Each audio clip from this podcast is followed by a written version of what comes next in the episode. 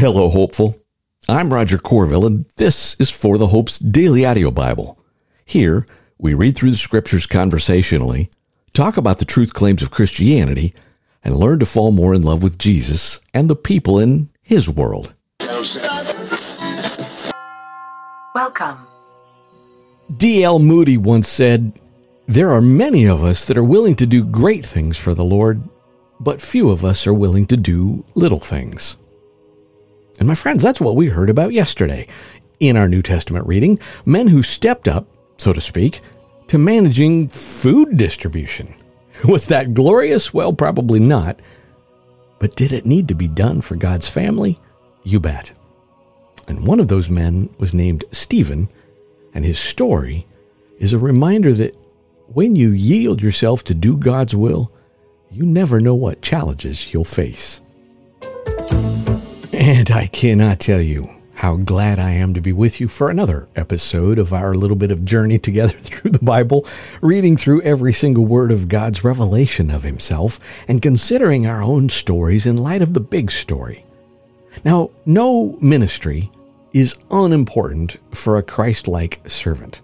Remember that Jesus said, I am among you as one who serves. That was Luke 22.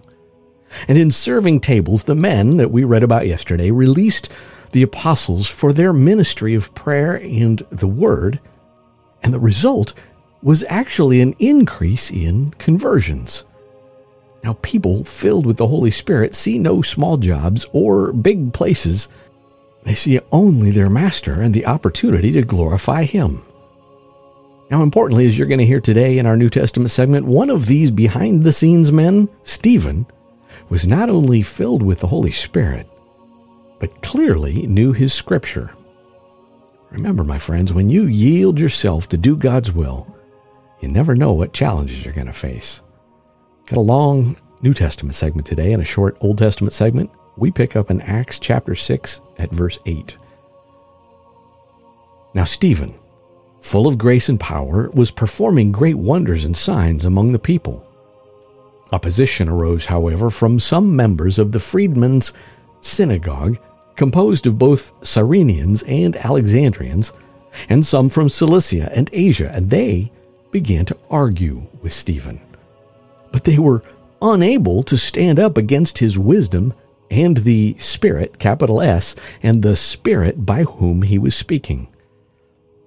Then they secretly persuaded some men to say, we heard him speaking blasphemous words against Moses and God. And they stirred up the people, the elders and the scribes, so they came, seized him, and took him to the Sanhedrin. They also presented false witnesses who said, This man never stops speaking against this holy place and the law, for we heard him say that this Jesus of Nazareth will destroy this place and change the customs that Moses handed down to us. And all who were sitting in the Sanhedrin looked intently at him and saw that his face was like the face of an angel. Are these things true? The high priest asked. Brothers and fathers, he replied, listen. The God of glory appeared to our father Abraham when he was in Mesopotamia, before he settled in Haran, and, and said to him, Leave your country and your relatives and come to the land I will show you. Then he left the land of the Chaldeans and settled in Haran. From there, after his father died, God had him move to this land in which you are now living. He didn't give him an inheritance in it, not even a foot of ground, but he promised to give it to him as a possession and to his descendants after him, even though he was childless. And God spoke in this way His descendants would be strangers in a foreign country and they would enslave and oppress them for 400 years. He said, God said, I will judge the nation that they will serve as slaves. After this, they will come out and worship me in this place. And so he gave Abraham the covenant of circumcision. And after this, he fathered Isaac and circumcised him on the eighth day. And Isaac became the father of Jacob, and Jacob became the father of the twelve patriarchs. The patriarchs became jealous of Joseph and sold him into Egypt, but God was with him and rescued him out of all his troubles. He gave him favor and wisdom in the sight of Pharaoh, the king of Egypt, who appointed him ruler over Egypt and over his whole household. Now a famine and great suffering came over all of Egypt and Canaan, and our ancestors could find no food. When Jacob heard that there was grain in Egypt, he sent our ancestors there the first time. The second time, Joseph revealed himself to his brothers, and Joseph's family became known to Pharaoh. Joseph invited his father Jacob, all his relatives, 75 people in all, and Jacob went down to Egypt. He and our ancestors died there were carried back to Shechem and were placed in the tomb that Abraham had bought for the sum of silver from the sons of Hamor and Shechem. As the time was approaching to fulfill the promise that God had made to Abraham, the people flourished and multiplied in Egypt until a different king who didn't know Joseph ruled over Egypt. He dealt deceitfully with our race and oppressed our ancestors by making them abandon their infants outside so that they wouldn't survive and at this time, Moses was born, and he was beautiful in God's sight. He was cared for in his father's home for three months. When he was put outside, Pharaoh's daughter adopted him and raised him as her own son. So Moses was educated in all the wisdom of the Egyptians and was powerful in his speech and actions. And when he was 40 years old, he decided to visit his own people, the Israelites. When he saw one of them being mistreated, he came to his rescue and avenged the oppressed man by striking down the Egyptian. He assumed his people would understand that God would give them deliverance through him. But they didn't understand. The next day he showed up while they were fighting and tried to reconcile them peacefully, saying, Men, you are brothers. Why are you mistreating each other? But the one who was mistreating his neighbor pushed Moses aside, saying, who appointed you a ruler and a judge over us? Do you want to kill me the same way you killed the Egyptian yesterday? And when he heard this, Moses fled and became an exile in the land of Midian, where he became father of two sons. After forty years had passed, an angel appeared to him in the wilderness of Mount Sinai, in the flame of the burning bush. When Moses saw it, he was amazed at the sight, and as he was approaching to look at it, the voice of the Lord came, saying, I am the God of your ancestors, the God of Abraham, of Isaac, and of Jacob.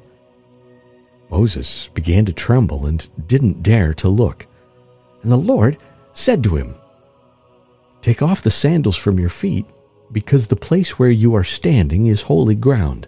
I have certainly seen the oppression of my people in Egypt. I have heard their groaning and have come down to set them free. And now, come, I will send you to Egypt. This Moses, whom they rejected when they said, Who appointed you ruler and judge?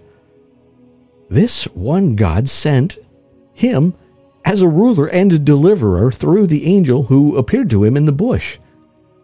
This man led them out and performed wonders and signs in the land of Egypt, at the Red Sea, and in the wilderness for forty years. This is the Moses who said to the Israelites, God will raise up for you a prophet like me from among your brothers. He is the one who was in the assembly in the wilderness, with the angel who spoke to him on Mount Sinai, and with our ancestors. He received living oracles to give to us. Our ancestors were unwilling to obey him. Instead, they pushed him aside and in their hearts turned back to Egypt. They told Aaron, Make us gods who will go before us. As for this Moses who brought us out of the land of Egypt, we don't know what's happened to him. They even made a calf in those days, offered sacrifice to the idol, and were celebrating what their hands had made.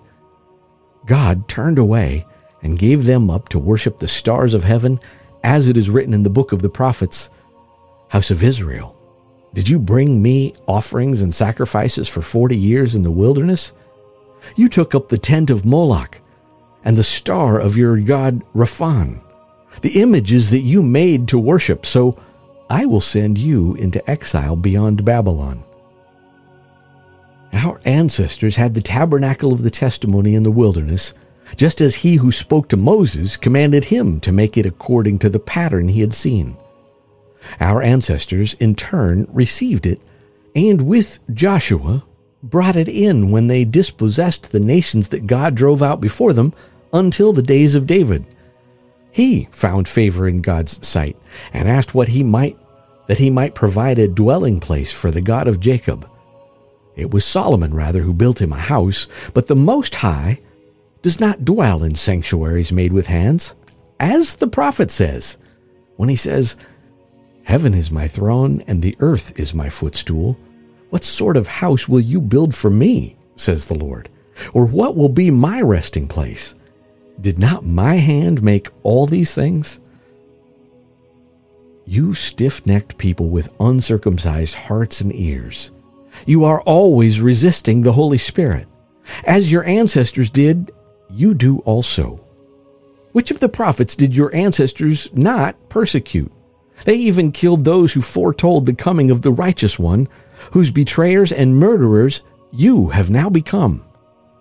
You received the law under the direction of angels, and yet have not kept it.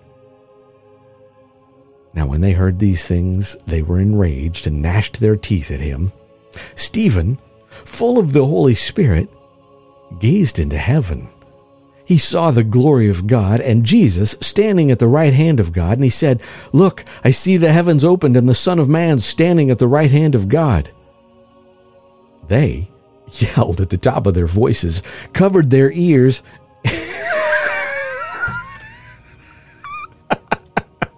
I've never had this image before, but I'm a keeping it real kind of guy. They they yelled at the top of their voices, covered their ears, right? It's kind of like kids going, "No, no, no, no, no, no, I don't hear you." Sorry. That wasn't exactly a theological thought, was it? They yelled at the top of their voices, covered their ears, and together rushed against him. They dragged him out of the city and began to stone him, and the witnesses laid their garments at the feet of a young man named Saul. While they were stoning Stephen, he called out, Lord Jesus, receive my spirit. He knelt down and cried out with a loud voice, Lord, do not hold this sin against them. And after saying this, he fell asleep. Now Saul agreed with putting him to death. On that day, a severe persecution broke out against the church in Jerusalem, and all except the apostles were scattered throughout the land of Judea and Samaria. Devout men buried Stephen and mourned deeply over him. Saul, however, was ravaging the church, and he would enter house after house, drag off men and women, and put them in prison. And my friends, that gets us from 6 8 to 8 3. But I wanted you to catch that whole story and Note that God used this persecution to start the great missionary work of the church, right? Taking his message to different lands and peoples and groups.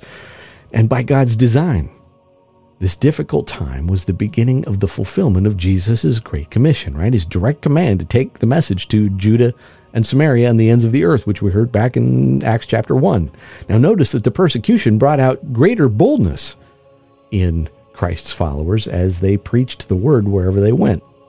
We'll get to that tomorrow. Now, if yesterday, of course, we had a short Old Testament segment so we could get you out of here in our typical 21 minutes, today the tables are reversed.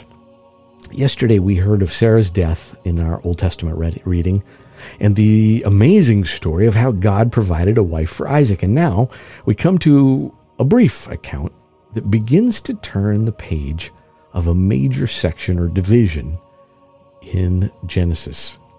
Today we pick up Genesis chapter 25.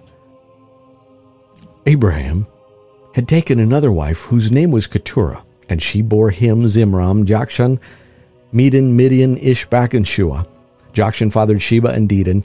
Dedan's sons were Asshurim, Letushim, and Lem- Leummim. And Midian's sons were Ephah, Epher, Hanoch, Abida, Eldaah. All these were the sons of Keturah. And Abraham gave everything he owned to Isaac. But Abraham gave gifts to the sons of his concubines, and while he was still alive, he sent them eastward, away from his son Isaac, to the land of the east. This is the length of Abraham's days, 175 years. He took his last breath and died at a good old age, old and contented, and he was gathered to his people. His sons Isaac and Ishmael buried him in the cave of Machpelah near Mamre, in the field of Ephron son of Zohar the Hittite. This field was the field that Abraham bought from the Hittites, and Abraham was buried there with his wife Sarah. After Abraham's death, God blessed his son Isaac, who lived near Beer Lahai Roi. These are the family records of Abraham's son Ishmael, whom Hagar the Egyptian, Sarah's slave, bore to Abraham. These are the names of Ishmael's sons. Their names, according to the family records, are Nebaioth, Ishmael's firstborn, then Kedar, Adbeel, Mibsam, Mishma, Dumah, Massa, Hadad, Tema, Jetur, Naphish, and Kedemah. These are Ishmael's sons, and these are their names by their settlements and their encampments, twelve leaders of their clans. This is the length of Ishmael's life, 137 years. He took his last breath and died, and he was gathered to, to his people. And they settled from Havilah to Shur, which is opposite Egypt as you go toward Asshur. He stayed near all his relatives. And that gets us up through verse 18 and kind of ends. If you take Abraham, Isaac, and Jacob as the chapters 12 through 50 in the book of Genesis, that just kind of wraps up the Abraham part of that. And my friends, Abraham's death shows what faith can do for a person, right? When you yield yourself to God's will, you'll never know what challenges you're going to face. But notice that he died in peace. He died full, meaning satisfied. He died in faith, as we read in Hebrews 11. And this is the heritage that Abraham left for his son, right? A godly example, uh, a tent and altar, other significance we'll get to in chapter 26, and the wonderful promises of God. And these spiritual blessings mean more, mean far more to a son than any material wealth that he might leave him. And given that God's promise to Abraham is an image of the promise to you and me through Jesus, our closing wisdom segment today is a reflection which calls on the redeemed, that's you and me, both then and now, to give thanks to God our deliverer, for his faithful love. Psalm 107. Give thanks to the Lord, for he is good. His faithful love endures forever. Let the redeemed of the Lord proclaim that he has redeemed them from the power of the foe, and has gathered them from the lands from the east and the west, from the north and the south. Some wandered in the desolate wilderness, finding no way to a city where they could live. They were hungry and thirsty, their spirits failed within them. Then they cried out to the Lord in their trouble, and He rescued them from their distress. He led them by the right path to go to a city where they could live. Let them give thanks to the Lord for His faithful love and His wondrous works for all humanity, for He has satisfied the thirsty and filled the hungry with good things. Others sat in darkness and gloom prisoners in cruel chains, because they rebelled against God's commands and despised the counsel of the Most High. He broke their spirits with hard labor. They stumbled, and there was no one to help. Then they cried out to the Lord in their trouble, and He saved them from their distress. He brought them out of darkness and gloom and broke their chains apart. Let them give thanks to the Lord for His faithful love and His wondrous works for all humanity for he has broken down the bronze gates and cut through the iron bars. Fools suffered affliction because of their rebellious ways and their iniquities. They loathed all food and came near the gates of death. Then they cried out to the Lord in their trouble. He saved them from their distress. He sent his word and healed them. He rescued them from their traps. Let them give thanks to the Lord for his faithful love and his wondrous works for all humanity. Let them offer thanksgiving sacrifices and announce his works with shouts of joy. Others went in to sea in ships, conducting trade on the vast water. They saw the Lord's works, his wondrous works in the deep. He spoke and raised a stormy wind that stirred up the waves of the sea rising up to the sky, sinking down to the depths, their courage melting away in anguish, they reeled and staggered like a drunkard, and all their skill was useless. And then they cried out to the Lord in their trouble, and he brought them out of their distress.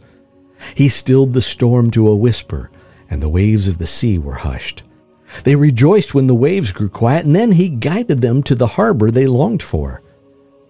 Let them give thanks to the Lord for his faithful love and his wondrous works for all humanity. Let them exalt him in the assembly of the people and praise him in the council of the elders.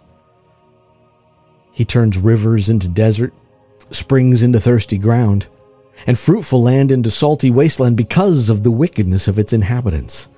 He turns a desert into a pool, dry land into springs. He causes the hungry to settle there, and they establish a city where they can live. They sow fields and plant vineyards that yield a fruitful harvest. He blesses them, and they multiply greatly. He does not let their livestock decrease. When they are diminished and they are humbled by cruel oppression and sorrow, he pours contempt on nobles and makes them wander in trackless wastelands. But he lifts the needy out of their suffering and makes their families multiply like flocks. The upright see it and rejoice, and all injustice shuts its mouth.